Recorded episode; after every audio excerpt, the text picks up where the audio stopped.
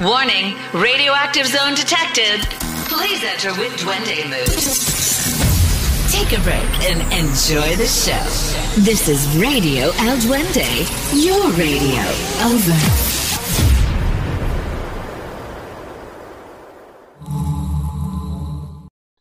Halo Koms, welcome to the Koms. Wah, nggak kerasa nih, udah balik lagi ke episodenya advokasi. Karena sebelumnya di episode pertama kita udah bahas seputar beasiswa sama narasumber yang kece banget. Sekarang di episode kedua, Departemen Advokasi bakalan ngebahas seputar skripsi nih buat buat mahasiswa ilmu komunikasi atau mahasiswa luar ilmu, ilmu komunikasi juga bisa nih denger apa sih skripsi itu? Nah, malam ini, eh hari ini, kita bakalan sharing-sharing seputar skripsi sama Kak Arta nih. Halo Kak Arta. Halo, Is, apa kabar nih? Wah, baik dong. Teman-teman di rumah juga pasti baik nih, walaupun PPKM di rumah. Tapi nggak apa-apa. Akhirnya ya Kak, kita bisa record juga setelah banyak drama pergantian jadwal. Akhirnya kita bisa iya. record nih hari ini. Iya bener banget. Oke deh. Uh, mungkin teman-teman di rumah pada belum tahu nih, Karta tuh siapa sih? Kok bisa diundang di advokasi nih gitu? Boleh Karta kenalan sama teman-teman di rumah nih? Oke, aku uh, Arta Adventi, teman-teman komunikasi mungkin bisa panggil aku Arta.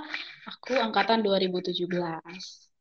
Oke, hai Karta, salam kenal ya walaupun kita nggak pernah ketemu, tapi kita iya. dikasih dikasih kesempatan untuk ngobrol nih di sini. Oke, mungkin karena tadi di awal uh, Wawa udah bilang bakalan bahas skripsi dan Karta juga kebetulan uh, udah lulus ya Kak? Puji Tuhan udah. Wah, keren banget nih. Kalau boleh tahu Karta lulus berapa tahun tuh Kak?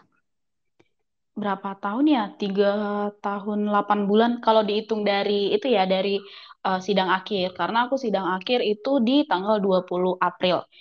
Ya sekitar hmm. tiga tahun delapan bulan kurang hmm, lebihnya. Oke okay, oke. Okay. Oke, keren juga ya itu termasuknya cepet loh. Oke, uh, langsung aja kali ya kita ngebahas tentang skripsinya. Aku pertanyaan pertama pertanyaan pertama nih untuk Kak Arta. Uh, banyak banget teman-teman nanya tuh sebenarnya skripsi itu apa sih dan perbedaan skripsi dengan sempro tuh apa sih kak? Karena kan banyak banget tuh yang bingung kayak sempro sama aja, skripsi juga sama aja gitu. Itu apa sih kira-kira? Sebenarnya uh, kalau ini aku jawabnya sepengalaman aku aja ya, jadi hmm, bukan yang benernya kayak gimana gitu. Uh, kalau sempro itu itu cuma kayak apa ya seminar pro, seminar proposal. Jadi kalau di ikom itu ada tiga kali kita sidang. Yang pertama itu uh, seminar proposal, yang kedua itu kita kompre, terus yang ketiga sidang akhir. Nah kalau pas uh, kalau sempro itu sebenarnya kita mengerjakan satu skripsi. Tapi uh, pada saat uh, sidang sempro itu cuma membahas bab 1 sampai bab 3. Nanti setelah bab 1 bab 3 selesai terus direvisi, uh, terus kita bisa uh, apa namanya? langsung ke sidang kompre. Setelah kompre beres, kita kerjain bab 45 lanjutan dari uh, skrip uh, lanjutan dari sempro tadi, uh, baru kita bisa daftar sidang akhir kayak gitu sih. Yang sepengalaman hmm. aku ya. Hmm, oke okay, oke. Okay ternyata panjang juga ya perjalanan skripsi itu. Kalau misal kalau aku boleh tanya nih, Karta nyusun skripsi itu berapa lama kak sampai akhirnya lulus? Uh, aku dari aku mulai nyusun skripsi di benar-benar nyusun full, benar-benar fokus nyusun skripsi sekitar bulan Oktober, Oktober awal sampai Maret. Maret 2021. Maret 2021. Jadi sekitar enam bulan kurang lebih enam hmm. lima atau enam bulan. Itu full online ya kak? Uh, jadi pas sidang akhir itu katanya semi offline kan. Dari pihak hmm. kampus juga bilang kalau bisa aja uh, sidangnya on uh, offline karena hmm. pada saat hari H itu tuh juga ada uh, dosen yang emang udah dateng gitu, penguji yang udah dateng yang bakal nguji aku. Tapi ada dosen juga yang nggak bisa datang. Jadi di online kan tapi di kampus gitu. Oh, oke okay, oke. Okay. Uh -uh. Okay kalau deh. untuk kalau Kenapa? untuk uh, kalau untuk sempro sama kompre aku full online. Oh, sidangnya ini offline. Online, online. Oh, online. Oke. Online. Boleh dong Kak ceritain tahapan uh, sebelum sebelum akhirnya Kakak lulus nih tahapan dari sempro terus tadi kompre ya kalau nggak salah terus habis itu sidang itu gimana sih Kak tahapannya penelitiannya apa kayak gitu boleh dong diceritain sama teman-teman. Uh, pengalaman aku nih ya. Iya. Uh, sebenarnya kalau aku sendiri nggak benar-benar nggak kepikiran bakal bisa lulus secepat ini karena jujur, ya kita mahasiswa kan, kita punya dari awal kuliah kita punya planning-planning, target-target yang bakal kita jalankan ke depan. Kayak aku mungkin aku punya planning kalau uh, aku bakal lulus di semester 7, terus aku bakal magang di tempat yang kayak gimana, terus skripsiku bakal uh, topiknya apa gitu. Tapi ya lagi-lagi kita kan cuma bisa berencana ya. Tuhan hmm. itu punya rencana yang lebih baik gitu kan uh, aku benar-benar berubah 180 derajat haluan topik skripsi aku. Itu awalnya gini, uh, pada saat magang, aku nggak dapat dapat tempat magang nih, karena aku uh, masa pandemi juga susah kan. Jadi sempat berkecil hati juga kan, kayak, eh, aku magang di mana gitu. Terus aku uh, tem ada temen yang uh, kebetulan lagi magang di prodi ikom dia hubungin aku dia tawa uh, dia bilang kalau uh, Pak Idi nawarin untuk uh, magang di prodi bareng dia gitu awalnya aku kayak kok magangnya di prodi ya gitu kan kayak nggak uh, sesuai ekspektasi aku di awal nggak sesuai dengan rencana aku di awal uh, ketik uh, terus aku iri juga sama teman-teman yang magangnya di tempat-tempat keren di tempat-tempat hebat gitu. tapi mm -hmm. karena emang terpaksa maksudnya kapan lagi magang gitu kan. Akhirnya aku ambil magang di prodi. Baru seminggu aku magang di prodi aku ditawarin sama uh, dosen Pak Darwis untuk bantuin penelitian dia penelitian dosen. Yang nantinya uh, topik penelitian dia bisa aku ambil sebagai uh, topik skripsi aku. Kayak gitu. Nah hmm. masalahnya adalah aku kan udah punya judul skripsi nih yang aku yang aku ajuin di awal semester 7 sama prodi dan itu udah disetujui. Aku juga udah dapat dosen pembimbing dan aku udah ngerjain setengah dari uh, proposal. Tapi kalau aku ikut penelitian sama dosen Pak Darwis sama beliau, aku uh, aku ulang dari awal dong yang judul-judul yang udah aku kerjain itu aku ulang dari awal. Aku di situ mikir, aku ambil atau enggak gitu tapi ya karena mungkin kesempatan itu sekali seumur hidup gitu ya aku ambil. Jadi aku lepas semua hmm. dosen pembimbingku aku ganti dosen pembimbing aku ganti judul topik segala macam aku ikut penelitiannya Pak Darwis jadi kalau misalnya dibilang siapa sih yang mau aku lulus cepet? Jawabannya Pak Darwis mau aku lulus cepet. Ya, serius.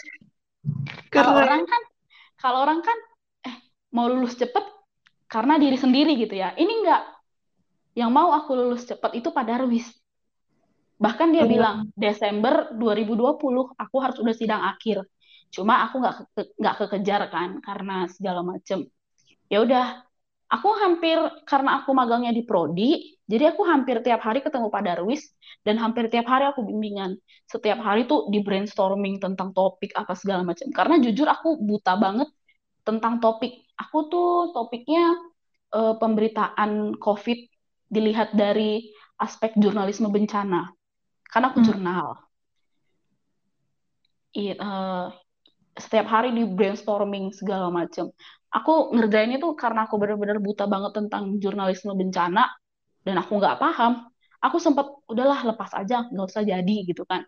Tapi Pak Darwis malah bilang gini, ayo tak, kamu bisa, kamu mau lulus cepet atau enggak gitu. Ya udah balik lagi dong, iya aku mau lulus cepet ya udah aku kerjain. Bahkan Pak Darwis nyuruh aku untuk nyelesain nyelesain bab 1, 2, 3 dalam waktu dua hari. Wah gih keren banget. Terus gimana iya, tuh kak?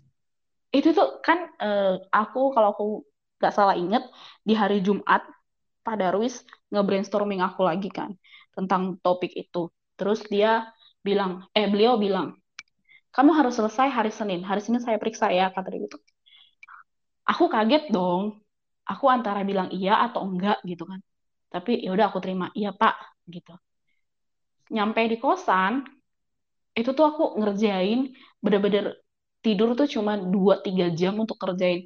Bab 1, 2, 3 bab 1, 2, 3 sampai nangis gitu. Hmm. apa sih yang sampai mikir apa sih yang ku kejar dari skripsi ini? Kenapa aku malah jadi kayak nge, terlalu ngeforsir diri aku sendiri gitu kan tapi ya itu tadi uh, dorongan dari dosen pembimbing Pak Darwis gitu kan dari orang tua juga ada. Aku sampai nangis ngerjain itu bener-bener nangis bercucuran air mata tapi sambil ngetik. Ya ampun. Itu nah jadi udah hari Seninnya uh, bab satu dua tiga ku aku serahkan dengan seadanya gitu kan sebisanya aku.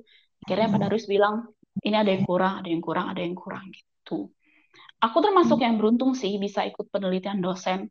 Kenapa aku bisa bilang beruntung? Karena apa ya uh, dosen aku bimbingan bisa lebih bisa lebih uh, ekstra lagi gitu loh.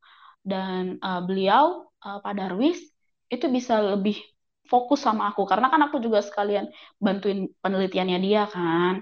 Ya udah hmm. uh, data-datanya segala macem Pak Darwis bantuin untuk ngumpulin gitu kebetulan aku penelitiannya nggak turun ke lapangan aku cuma studi pustaka doang dokumentasi itu sih oh itu. jadi bener-bener Karta ngerjainnya bener-bener online di rumah aja gitu ya iya online di rumah dan hmm. aku daftar sempro di akhir.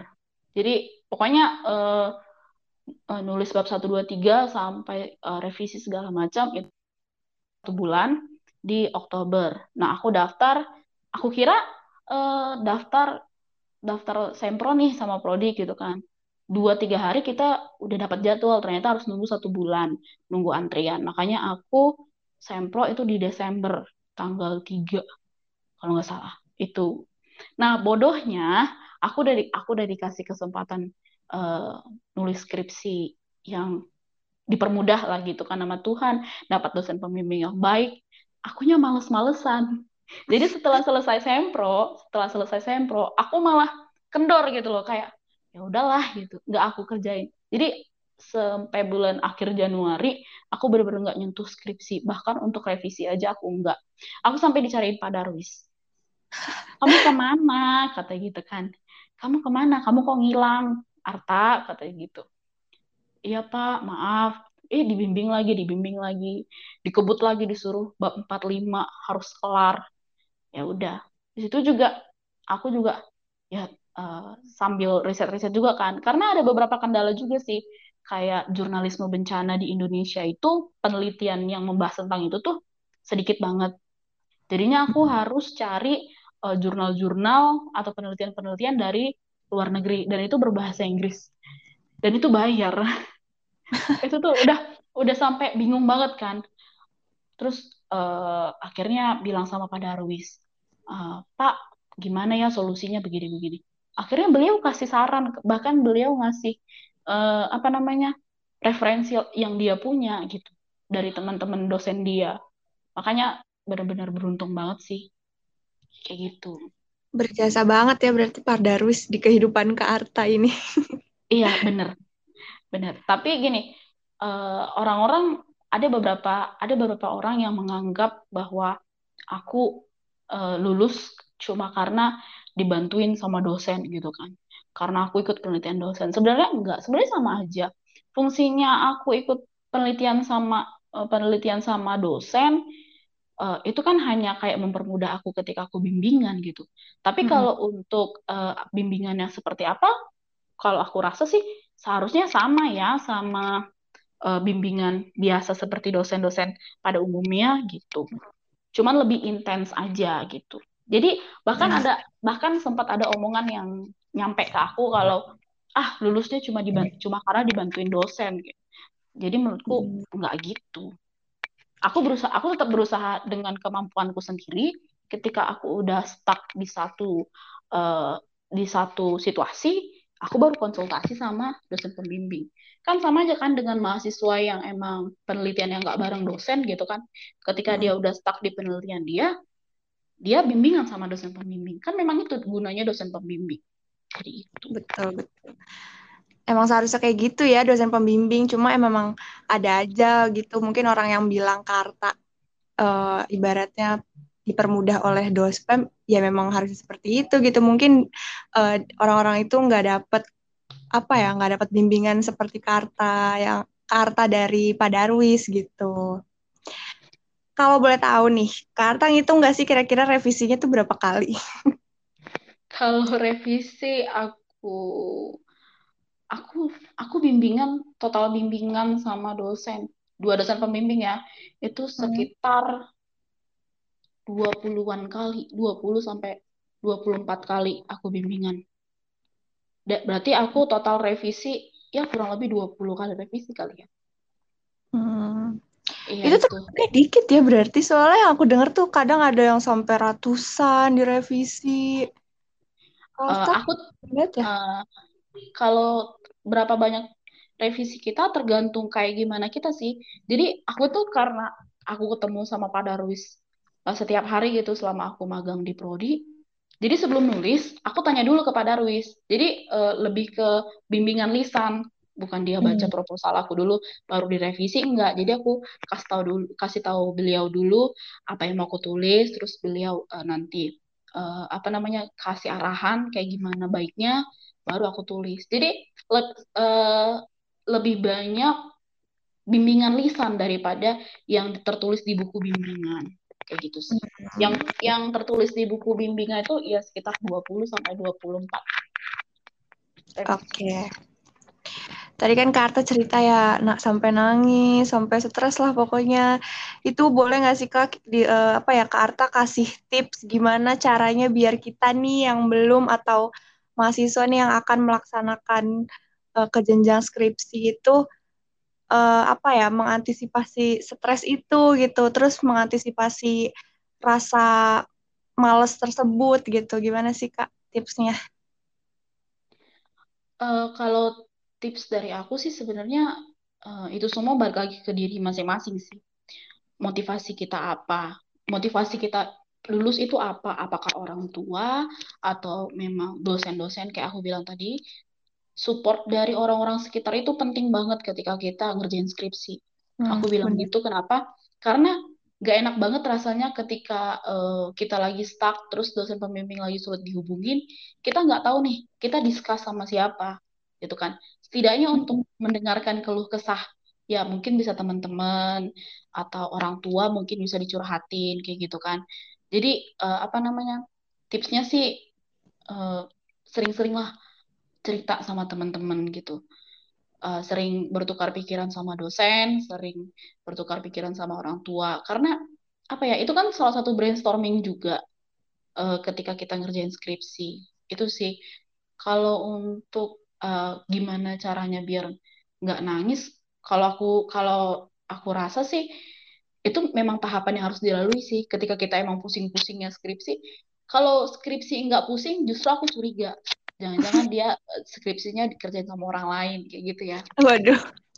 Joki nih jangan-jangan. Iya kayak gitu. Um, ada ada nggak joki skripsi? Joki skripsi kalau aku sih sejauh ini ada ada beberapa tapi bukan dari Untirta ya. Maksudnya Instagram Instagram yang bahkan aku sempat mau jokiin.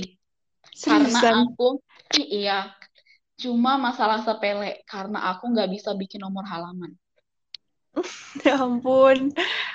Astaga. Iya serius. Jadi revisi udah kelar. Bener-bener udah kelar udah udah selesai semua. Tinggal uh, tinggal finishing doang gitu kan. Tapi aku nggak bisa bikin nomor halaman. Aku tanya sama salah satu yang uh, ngejokiin gitu kan. Uh, dia nanya apa yang mau diperbaikin, bikin nomor halaman. Itu aja, iya itu aja.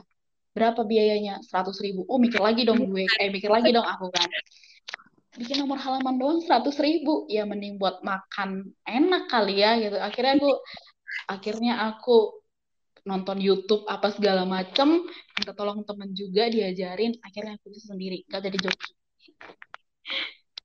Iyalah, ya ampun sayang banget seratus ribu buat halaman.